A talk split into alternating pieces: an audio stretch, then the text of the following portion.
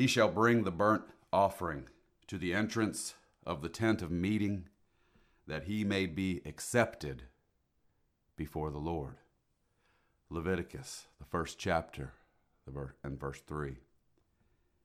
Daily we come to God in prayer in Jesus' name. Only by Jesus' sacrifice may we be accepted before God and live in daily communion with Him. Jesus offered up Himself that we may be accepted before the Father. Verse 4 He shall lay His hand on the head of the burnt offering, and it shall be accepted for Him to make atonement for Him.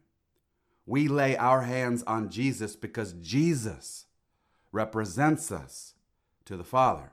Jesus is our sacrifice. Jesus covers us over, makes atonement for us, so we are shielded from the awful final destruction of God that's coming on the world for our rebellion.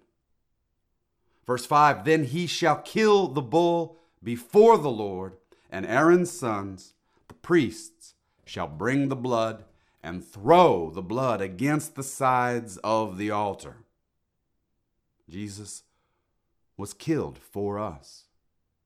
His blood poured out for our lives. Are you spattered with his blood? Are you smeared with his blood? This is an ugly scene, and yet it is a beautiful scene.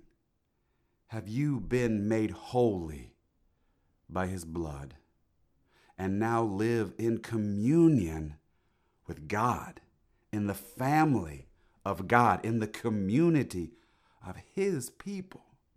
Give thanks that you are numbered among the people of God, those who in Christ's blood belong to him.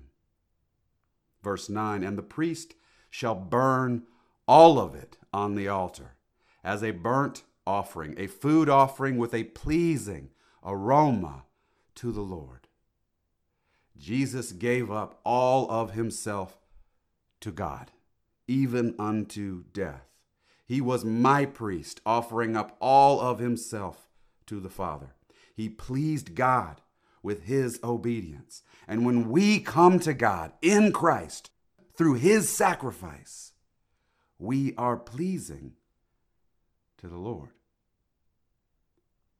As the bull was all burned up, let us be entirely consecrated and set apart for God. Let us today be living sacrifices and give ourselves wholly up to God, burned all up for Him, pleasing to Him in Jesus Christ.